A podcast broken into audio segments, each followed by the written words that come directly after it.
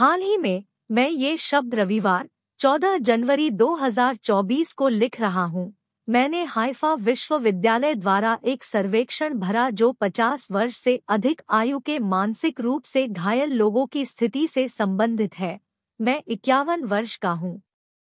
मैं उन सभी को सुझाव देता हूँ जो सर्वेक्षण का यथासंभव अधिक से अधिक भाषाओं में अनुवाद करने में सक्षम है।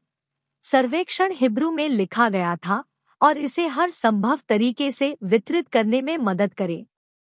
मंचिस जनसंख्या समूह के सामने आने वाली अनोखी कठिनाइयों के बारे में सार्वजनिक जागरूकता बढ़ाने के लिए। साभार। Asaf Benyamini.